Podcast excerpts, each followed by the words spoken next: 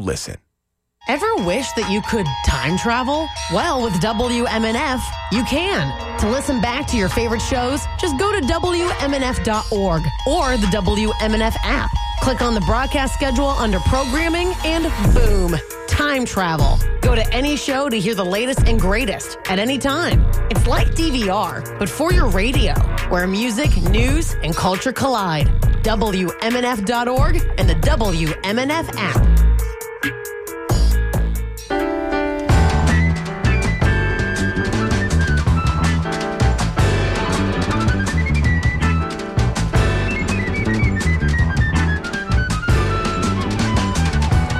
Shadows cast by rainbows, there you'll meet the sage. Feeding rabbits bits of lettuce or cleaning out the cage.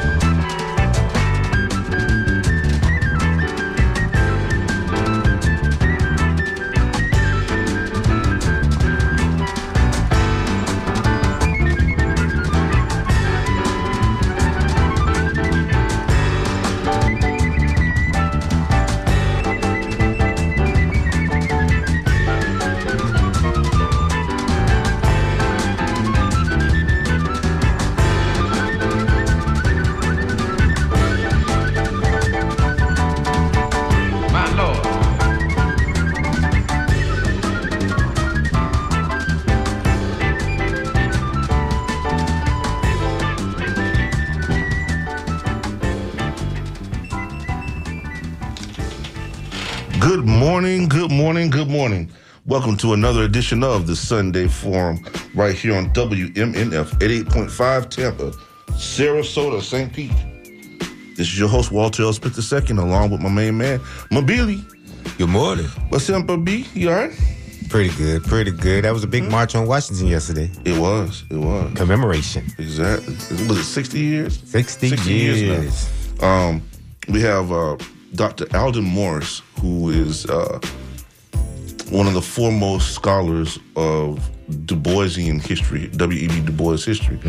Uh, du Bois was 99 years old Oh, yeah. at the time of his passing in Accra, Ghana, and he is currently, um, uh, Dr. Morris is currently in Ghana, in Accra, uh, to celebrate uh, that, to commemorate the fact that he, the, the passing of Dr. Du Bois uh during that time. And of course, he's he passed three days before the march, Yeah. knowing that the march was going to happen, Right. wishing them well, you know, and making his uh, his final doing his final writings and things like that.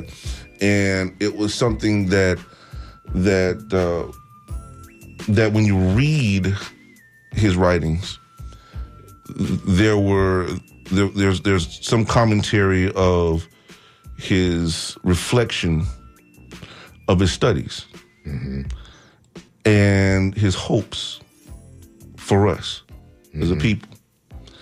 And it actually is a, it's a, even today, if you read it, it's a tearjerker. I, I urge everybody to please go online and find the last writings of W.E.B. Du Bois um, and his wishes for uh, for uh, Black America and Black people in general for the Pan African movement.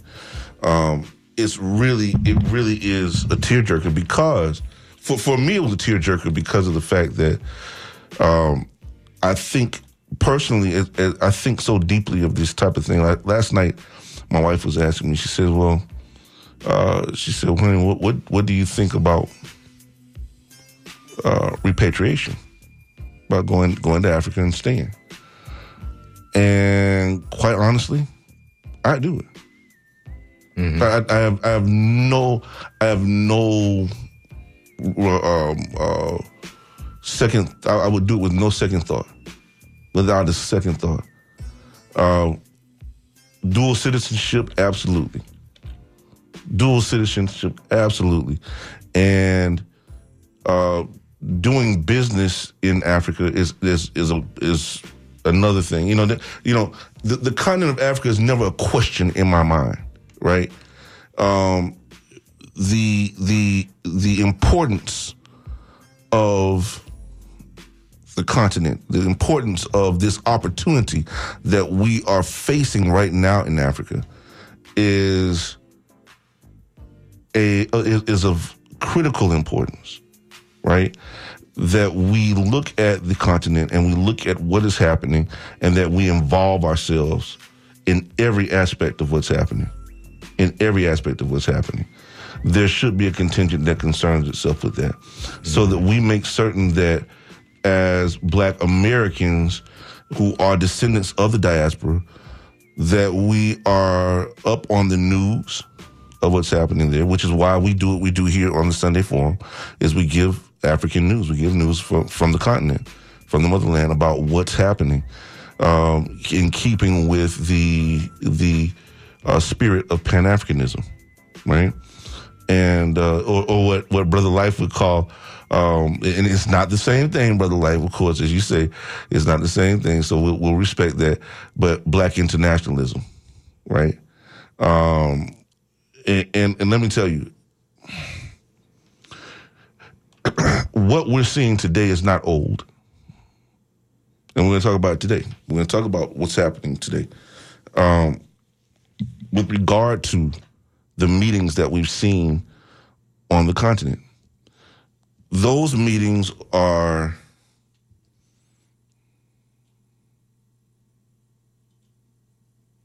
at least was 1962, right? So 1962, uh, even before the year, right? Uh, but 1962, you had Muammar Gaddafi and Gamal Abdel Nasser, and you had Kwame Nkrumah and uh, some other African leaders. Those those are the top ones that I can think of off the top of my head right now, who came together to actually form the uh, the the AU, the African Union, and that particular organization, if you will, um, was dedicated towards making certain that there was some movement, that there was an expression of the fact that we that that we as Africans sh- uh, should be united. Number one, that the continent itself needed to be uh, was was on the verge of independence from the from, from the colonial powers in in in the normal sense of independence from the stand from what when they understood independence to be right. Uh, but only to find out, of course, that there there was no true independence. There was no true independence. Think about it. Uh, you have the same European nations that divided Africa were the same ones that were invested in Africa and were taking resources from Africa and never gave anything back to Africa. They believe in their minds, in, in their sick little minds, that they were that they gave back to Africa, right? Um, but they did not. They they took from it in the worst possible way, and they killed people and they destroyed. And and for some reason, this was justified. It, it was okay to do, right? And it's the same sick concept that we see um, that we see being perpetrated on Africans wherever we are. Right? Think about it. The early 1900s, late late 1800s, late, um, throughout the early 20th century, you know, you had what the red the red summer. It, it, shoot, it was more like the red decade, like 10 years at least of killing, of a killing spree that was taking place not only in North America, but in South America. And not in South America, but in the islands, in, in, in Cuba. You had the, the Cuban Race War of 1912. Um, you know, and, and, you had the Morúa Law that, that prompted that, which, by the way, um, was created by a black man by the name of Martin Morúa. What is, he died soon after as a member of the, of the Senate, of the, of the, uh, of the Cuban Senate. He died soon after and then and, and, and cre- after he created that law, that law, and I want everybody to listen to what I'm about to say to you. It's very, very important that, that you listen to this. That law outlawed any organization or entity that by name, by name, described race or had race in it. For instance, you had different mutual aid societies, right? Uh, that were that were geared towards helping the people who were veterans of the war, primarily black people. You had recent you had just recently released, uh, you know, a whole a whole generation of slaves, of Africans, right, who were who were enslaved, and so they needed help. So they had organizations that that um, that were geared towards that help, mutual aid organizations, and you had the first political party, the first black political party in the Western Hemisphere, was the Partido Independiente de Color, the Independent Party of Color, and that was outlawed. It was the biggest outlaw group, literally, on the island. I, I hope everybody's hearing what I'm saying to you. Yeah. Parallel that same, and, and they killed. Listen to me they went they the government sent out kill squads to go out and hunt these people down who were members along with their families and people who were primarily located in la provincia de um, oh gosh um, in, well it was a sub- southern province in in, uh, in, in Cuba okay uh, it'll it'll come to me later on mm-hmm. but if they went to that province, Santiago, Santiago, La Provincia de, oh, okay. de Santiago, they went down to Santiago and they killed between 3,000 to 5,000 people. Shot them in cold blood, whether they were part of the independent party of color or not. Do, do, do you see? Do you see the danger of what this governor is doing? Yeah. Okay, he just he's doing the same type of yeah. thing. And coincidentally, coincidentally, where was he stationed?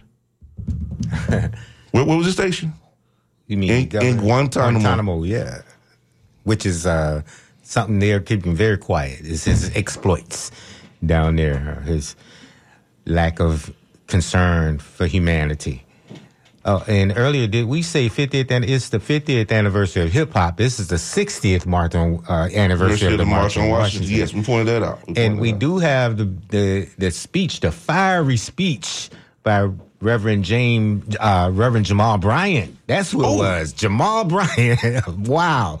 And he mentions DeSantis. He's a pastor from Georgia. He delivers this passionate speech on on the mall yesterday. Really? And he goes after the governor. He goes after Republican politicians, including the former 45 and Cruz and Abbott and you know Rhonda. Uh, but you know this is uh, this is some good stuff. He's really laying it out there, just as you know, with all of the fire and, and fervor that we need to hear it with. And maybe we can play it today. I see it on C-SPAN. Well, I tell you what, tab it because we're gonna we're gonna play it. All right. Okay, we're gonna play it. Um, we urge you to call in 813-239-9663, 813-239-9663. Now, um, we are going, we're taking it to a whole nother level now. We're taking this show to a whole nother level, folks. And I want you to understand that this is exactly what Brother Otis Anthony wanted. This is what he wanted. He wanted to he wanted to do a do something that was so that was expansive. Something that was expansive, and that's what we're doing. That's what we're bringing to you right now over the radio waves, right here on the Sunday Forum WMNF. You know, um, got to tell you, Mabili, it is an honor, an honor to be in this position, um, to do what we do every Sunday, to serve our community in the way that we serve the community with information uh, and and a voice, an opportunity to actually uh, be that voice, an opportunity to to open up the airwaves to hear the voices of people, whether they agree or disagree with us. We need to hear it. We need to know it. We need to hear it. Right. Um, yes, sometimes the things we get over the airwaves are nonsense, uh, but nevertheless, you know that's what we're here for, right? So, um, let, let me let me let's go back to what we were talking about a second ago. So, um, let's before we get into that, we are going to talk more about the, about the continent and what's happening on the continent, how important that is, and where we're going from there, right? And but I, I got to tell you, I got to tell you, man, um, I did watch the GOP debates, if you want to call them that. Re- really, it was it was not even really More like a dog and pony show. it was. It was. It was not really a, a, a debate of of any real consequence, and certainly, um, well, yes, it was. Yes, it was. And let me tell you why it was a debate of consequence. It's a debate of consequence for you people who continue to think and follow these people who are just wrong. I listened to um I'll give you a perfect example what I mean. Um Vivek Ramaswamy. I don't know what rock this guy crawled from up under. I really don't. Now he needs to stick to business, and that's what he needs to stick to. Really, honestly. This guy sat there and said that global warming and climate change was a hoax. Hmm. As hot as it's been lately. Dude, again, what rock did you crawl from up under, Ramaswamy? Honestly, Vivek, that's just, that is not even intelligent. That wasn't even an intelligent conversation or an intelligent statement to have made. But the applause, the fact of the matter is, we have Yes. a party in the Republicans. applause that was are- ridiculous. Right. They're not interested in governance. They're not interested in facts. They're interested in having their own alternative facts. I don't understand that that that is that blew my mind. That truly blew my mind. I mean, wow. If if you're if you believed in the intelligence of mankind, like really, honestly, this will this will definitely dull your belief in the intelligence of mankind. I was really flabbergasted at the applause and the direction the applause was going in. For instance, Governor Chris Christie, um, he went after Ramaswamy and these guys, like trying to get him to uh, like what are you saying? Like he, he- he was the only one really that made any sense. Right. He really was the only, and it's like he was surrounded by idiots. And, and quite honestly, Mike Pence, listen, Right. he made sense. He made they made they're the only two really that made any sense. Everybody else was a complete idiot. Tim Scott, what the hell? Right. But it's the nonsense that keeps getting at the top Unbelievable. of the field. When, when, because when were they going to talk about facts? When were they going to talk about things that matter? For They're instance, not. and and they just weren't getting to it. They were not getting to it. Uh, not once did they mention abortion, any of those things that people are. Nikki Haley struggling with. mentioned it. Nikki Haley mentioned it. Nimrata, excuse me. Nimrata said it. Did do it? Yes, she did. She did. Right, she but did. they're all running from it. I mean, she's a woman. Yeah. But and who I don't even remember which I well, I, I didn't watch it, so I what can't remember what she said. Truthfully, uh, uh, be, I'm being honest with you. Um, she didn't go in depth, right? But she has taken a stance on the issue of abortion that is, I guess, from the GOP's position, would be a safe stance, right? Uh, I've heard her say things about women's health, right? Uh, but that she is she's against she's against abortion. She's pro life, right? They call pro life, but she's for women's health. Right. So the question is a national ban. I mean, they've achieved getting it back to the states, Yeah. which means a state can discriminate if they wanted to because there's nobody checking them. So the question is, will they, as a president, try to put to get put in place a national ban? Right, right, And they they're running from that question. They're running from even talking about it. right. Um, DeSantis turns around, and his whole his whole again his whole thing was to get us back on track to get the conversation back on track. Can we please not talk anymore? When, when we're talking about what happened on january 6th um, you know can we get us back on track please? Because we're wasting time talking about uh, donald trump. Uh, excuse me dang i always the money. Um, you know number three right so what what's the purpose now what we can, we can call number 71 now that's how many charges this guy had, man.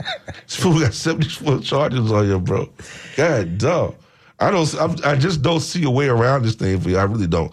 He's gonna go to jail, bro. He's Right. going Well, to I don't know. And the sister though, but the sister Oh, in she gonna Georgia, get him, bro. she uh, She gonna get him. She made him take that mug shot. Everybody else scared to do that, but th- she made him do it. Yes, sir. Yes, sir. She got him. She got him good. And Giuliani. I mean, it was it was nasty, bro. It was Because nasty. you know those sisters that were intimidated, those poll workers. Mm-hmm. You know, I'm upset about that. I'm sorry. I'm upset about that. You know, so they need they need justice. It's Ba- just badly, simple. badly, badly. Um, what what we have done, what what they have done in this country, is they've allowed a they, they are they are they are cultivating a system and a culture of ignorance and possibly violence and you know? violence. because as you were saying, you know, the the violence that we experienced after Reconstruction, you know, it got even worse in the 1900s and the 1920s Mm-hmm. because of the rise of this kind of hate. Is you know, they, the Ku Klux Klan had gotten a lot of political power. Absolutely. In those decades after Reconstruction, and by that's why the 1917, violence. they had gotten way out of hand. Uh, Having reformed in Des Moines, Iowa, um, and then and, and then gone absolutely berserk. Uh, you know, I gotta say, you know, we, we talk about the Klan.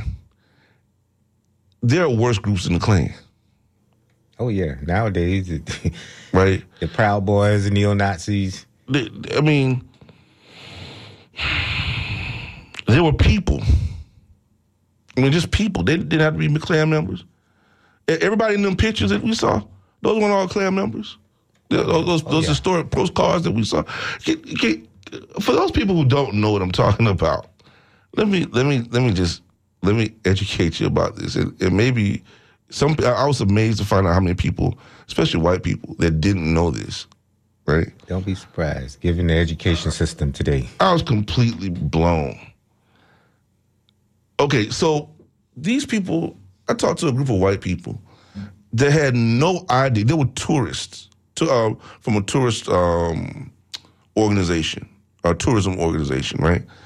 And my my job that day was as a consultant to teach them about um, about uh, sensitivity, cultural sensitivity and to and, and my other job was to deal with the issue of environmental issues that they will face in various parts of the United States, you know, um, that, that they also had to be sensitive to. So one in, in my first presentation, I pointed out to them, I, I asked some questions of them about what they knew about the South, right? And they were from California, they were from all over the United States and I think most of them probably were from. I think two of them were from the South, literally from the South, and the rest of them were probably like California, New York, places like that, right? Um, so I said, you know, what, what what do you know about the South? Like, what do you know about its history? Do you know about its cruel the, the, the cruel history that existed here, right? Uh, you ever seen those postcards with the babies and the alligators? and, and they were like, "Yeah, I saw a little baby with an alligator." I said, "What? What was the baby black or white?" Um, they said, "Well, the one I saw was white." I said, "Yeah, okay." The same postcard, only a few years before, was consistently sent out with a black baby, and the alligator was pulling on its diaper. Hmm. They were like, "What?" And I was like, "Yeah." What you're accustomed to seeing is the is the sun. The, I think it's the sunbeam baby, whatever. The little white kid that's that's on there, and the dog, little puppy, is pulling at the, at the kid's drawers. Oh yeah, the uh, suntan. lotion. Suntan lotion thing, right? Where do you think they got that from? Mm-hmm. Where do you think they got that from? And they, they were like, "Huh?" I said, there are cards, they're literally cards, and there was a time when people would go into the quarters, if you will, or into the, the black side of town.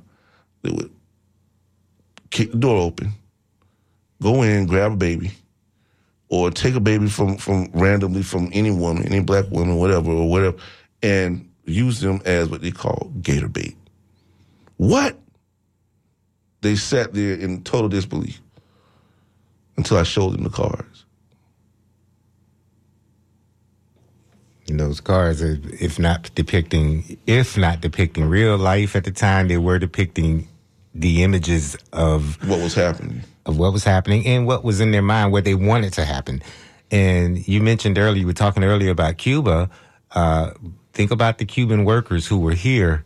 Uh, and anytime they rose up, because a lot of them were coming out of revolutionary uh, uprisings in Spain, um, the idea that they were here being Tampa, by the way. Right. Here being in Tampa, they were working as cigar workers in other positions and here in Tampa, but they still had a connection with Spain and would oftentimes use that as fuel to rise up to get better working conditions here. And the people like the Board of Trade, people whose names of white guys like sitting on the uh, airport, uh, the air, yeah, the airport on D- um, Davis Island, Peter O. Knight, you know, were part of the Board of Trade who would consistently, violently uh, act as vigilantes against these workers, oftentimes disappearing these workers. And of course, we can't forget Robert Johnson, who was lynched in the 30s for marching uh, in support of black workers here in Tampa. So we've had our history of violence, and these scenes depicted on these cards or were, you know, ideal were idealized by whites, and remembering that this violence had a political necessity in their minds. Absolutely, absolutely. So you know, um, this is the type of violence that needs to be understood was a reality and is a reality for the for the people for for our people period across the board Right. across the board and the this type of violence was something that was that we expected we, Right. we came to expect anything other than that was weird it was strange for us But they're glorifying it now. Right. This is once this is happening again politically. And you have governors who speak to it. They send out dog whistles for it. I mean, I don't think it's any accident that a lot of the insurrectionists on January 6th were from Florida. That's right. That's right. Uh, You know, I don't think that that we uh, that we live in a in a reality. I don't think that we're living in a real reality, the, the actual reality of what's happening or what happened, and what this guy DeSantis is doing right now um, is a is such a travesty, such a travesty and a tragedy. Um, and the people, the fact that you have people that are following and think this is such a good idea, and they make excuses for it, and they do, it's real tragedy. Trying to normalize it. Yeah, because there are a lot of people who in the Republican Party who have been lately, if they've been they've been too quiet for too long, but lately have found the need to speak up. Uh, like, of course, Chris Christie and all of them, but the yeah. fact He's that like, I think this guy finds he finds his, he finds that type of activity or that that attitude to be madness. Uh, he, he actually thinks it's madness. You know, I, I'm not a Chris Christie fan like that, right? But I was I was glad to see him. Like he was like, "Are you people serious right now? Are you serious? right, Did- nothing that's going on right now is good. Are you Right. kidding me? but, but because he spoke out, even though he's talking to The people booing. just the base of the party, right? He's not going to get the nomination No. because he spoke out. Yeah. he spoke up. Yeah, He he, called. He called Ramaswamy out Yeah, and and told and it was proven that what he said was true. Uh, regarding the issue of uh, of, oh, of of the statement he made against Donald against number number seventy one. yeah. number 71. And, you know, that was crazy because literally it's in the book. It's in his book. He said it. It's, I mean, doesn't matter if he said it verbally or not. It's in the book. Right. He wrote it. It's, it's it's there. So look here here it is. Uh, the the people were asked the question as to whether or not they would support a uh, um, a run for the for seventy one if he was chosen. Oh God! Where it's the it's the loyalty pledge. This, whoever Yeah. gets the nomination, are you going to vote for them? And I'm like, this guy's uh, uh, 45 did not even take the pledge the, back in 2016. He he was the only one that on the stage you know who said, if I win, yeah, but not if none of you other ones. So yeah, they continue to to demand a loyalty pledge, which is a sign of fascism as far as I'm concerned, you know, because you know you don't have the freedom of your own, you know, your mind. You can't make up your own mind. The party wants to make up your mind for you Yeah. and demand discipline. Uh, but you know, whoever did not raise their hand, and I don't think Chris Christie did. No, he did not. So you know, I you know I give him props for that. He did not. He did not. That like half of them did, half of them didn't. Um, and and I gotta say, uh, uh, you know, kudos to Mike Pence from the standpoint that, you know, he's a stand up guy. he's a stand up guy uh, by not by, by I'm sorry by certifying the election and not doing what what number seventy one was telling him he wanted him to do. And and think of the crime that was underway in Georgia. They tried to send fake electors. These are people, even the, the, despite how Georgia voted, Georgia voted for the Democratic candidate, and so the electors that are sent are supposed to vote for the Democratic candidate if you are from Georgia, because Georgia, the people of Georgia, voted for the Democratic candidate. So they were going to send fake electors that were going to vote for the Republican candidate, regardless of how the state voted. You know, this is, as far as I'm concerned, this is uh, was it? A, this was definitely a coup attempt. Right. This was a cool attempt, and it can happen here. And all you need is somebody who's smarter, you know, and willing to do it and intimidate enough people. Uh, and I think that this governor is one of those type people that will intimidate people enough to send. And I think he was caught on tape. Uh, there was some evidence that there were some fake electors that he was trying to set up as well. So, but Florida went for Yeah. 45. Yeah. But absolutely. this is how you. This is how you. This is the very American type cool. you know, Oh, yeah. the first type is already built in with the electoral college. You could win the popular vote and still lose the office. So, you know, and as far as I'm concerned, that's a sort of built-in coup that the oligarchs of this country have put in place. we were on the edge of something at that at, during that time. That and, right now we we we're kind of away from it right now, but we are literally on the edge of something right now that's very dangerous, extremely dangerous, and we better wake up. We better wake up. Uh, the you know people talking the the black folks that I've talked to that have said they they support you know they support seventy one and and this that and the other. I'm sitting there and I'm like okay I'm listening to them and I'm trying to pull some pull from what they're saying some sort of response that makes sense and I'm not getting one. Nothing they said makes sense. They they're completely they- they're like I'm not I'm not no African. I'm I'm I'm I'm an American, and I okay fine. Let- So let, let's let's let's say that you, you just take on that that whole thing. Okay, that's fine. Okay, we are we are technically speaking we are. Uh, and, and so why why why do I I don't have any connection there? So what I'm gonna do is I'm gonna support I'm gonna support him because he got business sense. He got business sense. Yeah, you he hear know that a he lot. know what you're talking about. And, And, I'm was, sitting there, I'm like, We've What? been propagandized to death on 45's business sense. Man is one of the worst. He has been one of the worst. He lost that billion that his daddy left him. man.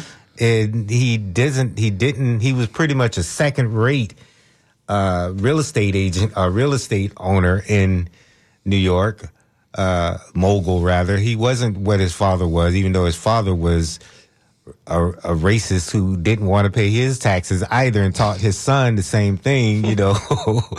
but at least his father knew what he was doing in real estate. This guy mm-hmm. didn't. And, you know, the Taj Mahal fell apart, you know. So I don't know what, you know, they're talking about when they say he has business sense because he has not been knowing what he's been doing. If he didn't do the, the Celebrity Apprentice, he would be nowhere right now. Absolutely, absolutely not. We got some phone calls here. Let's let's go to the lines and take these calls. Okay, caller, you're on the Sunday Forum. Hey, how you doing? All right, how you doing now?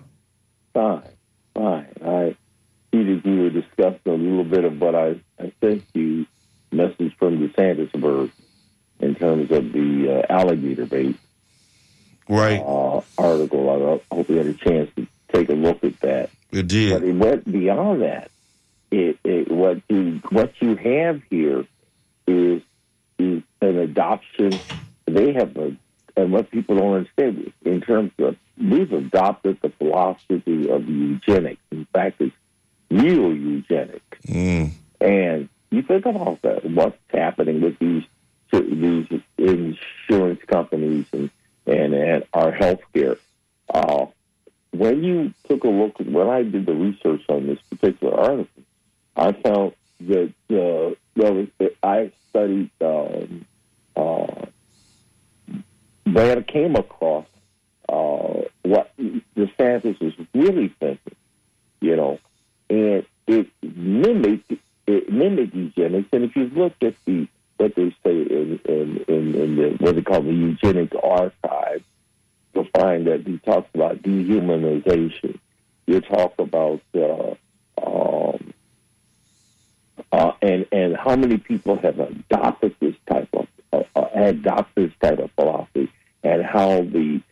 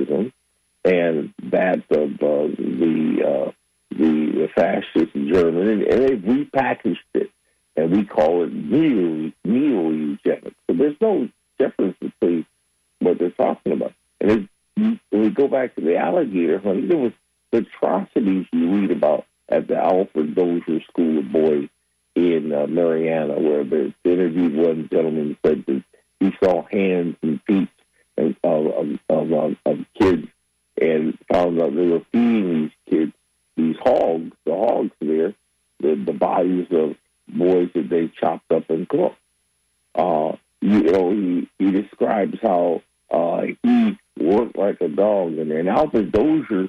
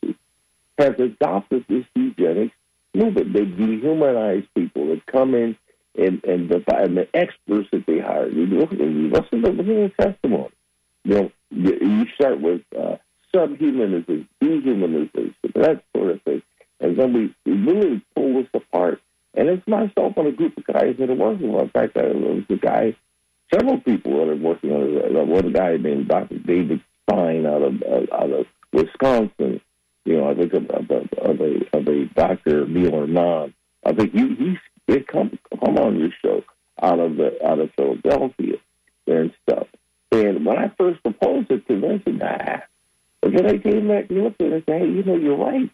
We look at this. And so we began to develop the, the, the uh, began to look at there's a, there's a very interesting, go to eugenicsarchive.ca.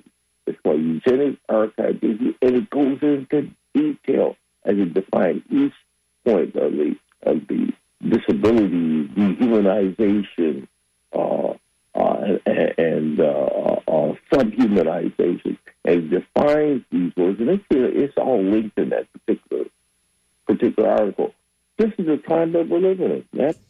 Well, why is it that you, they keep repeating history? Isn't it insanity to just keep doing the same thing over and over again right. and, and expecting a different result? The, the result is going to continue to be the same. And so why keep harkening back to old eugenics ideas and, and old races and, and resorting back to the racist violence? Why? I think, well, it's rhetorical for me because somebody has been exploiting people like these politicians, Republican politicians have been exploiting white fear. They're exploiting the idea of white replacement. The whole Right. white replacement theory is front and center. Let's, even though they don't want to talk about it much. It, it, it's interesting you use that word, you know, where history repeats itself. Because we, we, we even mentioned that. We said that, well, history doesn't repeat itself. But It's something with Mark Twain is that history really doesn't repeat itself, but it sure enough rhymes. Right, but you know, also if the, if people people who don't want to teach history, don't want to uh, remember what they their ancestors did to you, they plan to repeat it. Exactly. Exactly. And that's what's the intent. When you keep, a, uh, uh, uh, you look at the, the, um, the, the DeSantis education that mimics the Bantu Education Act of, of the board. When you keep a people in this, and read what that tries to accomplish, keep people in a state of mind of ignorance and keep them from the only to, to be servants and, and work for the, uh, uh, certain jobs necessary for the ruling class of people. So that's what the miseducation are. And when you deny, when you bl- block history, actually, it, it blocks history for all. And so uh, that miseducation uh, um, uh, hurts everybody.